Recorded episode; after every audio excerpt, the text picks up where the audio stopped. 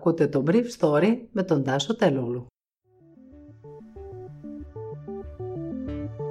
Καλημέρα σας. Σήμερα είναι 3η 24 Αυγούστου 2021 και θα ήθελα να μοιραστώ μαζί σας δύο θέματα που μου έκαναν εντύπωση. Μέτρα περιορισμού των ανεμβολίαστων στους κλειστούς χώρους ανοίγει πλατφόρμα για νοσοκατεσταλμένους και το ιατρονοσηλευτικό προσωπικό για την τρίτη δόση. Κατεστάλλει δεύτερη φωτιά έξω από τα βίλια μετά από πολύ ωρή μάχη, ολονύκτια προσπάθεια της πυροσβεστικής να εμποδίσει τις αναζωπυρώσει.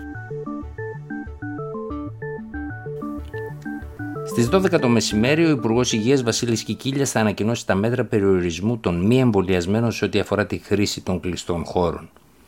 Η κοινωνία δεν μπορεί να είναι όμοιρος των αρνητών, τόνισε χαρακτηριστικά ο κυβερνητικός εκπρόσωπος Γιάννης Οικονόμου χθες στην ενημέρωση των πολιτικών συντακτών.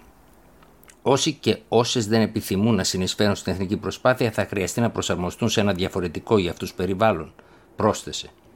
Λίγο πιο δραστικός ήταν στη διατύπωσή του ο Υπουργός Ανάπτυξης Άδωνης Γεωργιάδης, που διευκρίνησε ότι δεν συζητείται είσοδος τον χειμώνα για τους ανεμβολία στου πολίτες σε χώρους διασκέδασης, εστίασης και ψυχαγωγία, λέγοντας χαρακτηριστικά δεν θα μπορούν να πάνε πουθενά.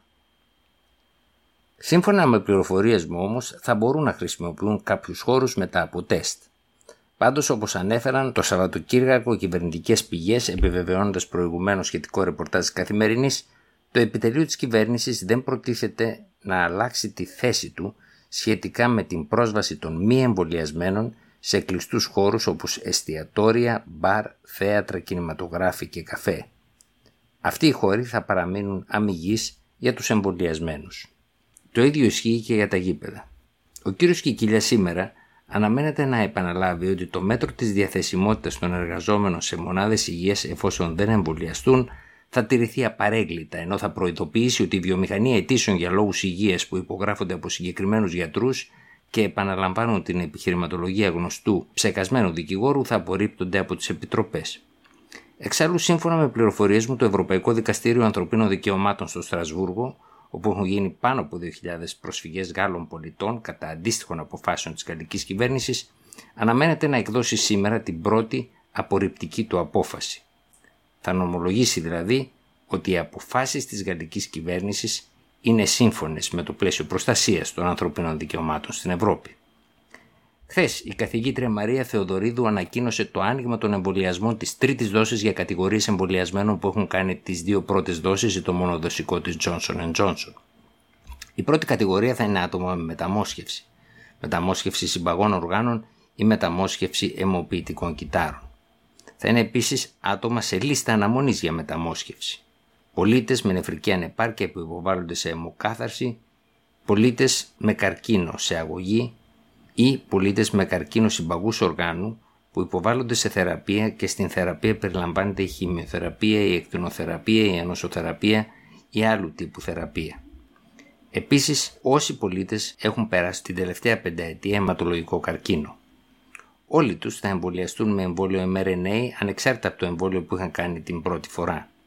Ο Γενικός Γραμματέας Πρωτοβάθμιας Φροντίδας Υγείας Μάριος Θεμιστοκλέους ανακοίνωσε ότι σε μια εβδομάδα θα ανοίξει πλατφόρμα για αυτή την τρίτη δόση. Ο κ. Θεμιστοκλέου προέβλεψε ότι δεν θα αυξηθεί ο αριθμός των επαγγελματικών κατηγοριών για τις οποίες θα θεσπιστεί η υποχρεωτικότητα του εμβολιασμού. Χθες το βράδυ, σύμφωνα με τον κύριο Θεμιστοκλέος, περισσότεροι από 5.615.000 συμπολίτες μας είχαν ολοκληρώσει τον εμβολιασμό τους, που αντιστοιχεί με ποσοστό 53,5% στο γενικό πληθυσμό και 62,7% στον ενήλικο πληθυσμό. Τα ραντεβού της τρέχουσας εβδομάδας κυμαίνονται κατά μέσο όρο στις 20.000 και τις τελευταίες 10 μέρες περίπου 100.000 συμπολίτες μας έχουν κλείσει ένα ραντεβού για την πρώτη δόση. Η φωτιά ξεκίνησε χθες το μεσημέρι στην πλαγιά δίπλα στα Βίλια σε μια βαθιά χαράδρα της περιοχής Κάζα που ένα τμήμα της έχει ξανακάει καθώς τα πεύκα εκεί είναι πιο χαμηλά. Πεζοπόρα τμήματα δεν ήταν δυνατό να επιχειρήσουν εκεί ούτε και για τον εμπριστή ήταν εύκολο να πάει. Το δάσος αποτελείται από πονίψηλα πουρνάρια και πεύκα μέσα στη χαράδρα που εξαιτίας του βόρειου ανέμου των 7 και 8 μποφόρ και εγώ γρήγορα. Όμως τα εναέρια μέσα κυρίω ελικόπτερα έκαναν πιθανά και πάνω από 100 ρήψεις ως την δύση του ηλίου, οδηγώντας τη φωτιά σε ύφεση και στη συνέχεια σβήνοντάς την ολοκληρωτικά ως τις 8.30 το βράδυ, ενώ τα συνεργεία της πυροσβεστικής και της περιφέρειας άνοιγαν αντιπυρική ζώνη γύρω από τα βίλια. Η Κομόπολη εκενώθηκε το μεσημέρι προς ψάθα, αλλά μετά τις 5 το απόγευμα ένα μεγάλο μέρος των κατοίκων της επέστρεψε. Παρ' όλα αυτά, λίγο μετά τις 10.30 το βράδυ, πολλά καντιλάκια ήταν ενεργά τόσο στον οικισμό του προφήτη Λία όσο και στην περιοχή της Κάζας, κάτι που επέβαλε την κινητοποίηση των πεζοπόρων τμήματων. Ήταν το Brief Story για σήμερα 3η 24 Αυγούστου 2021.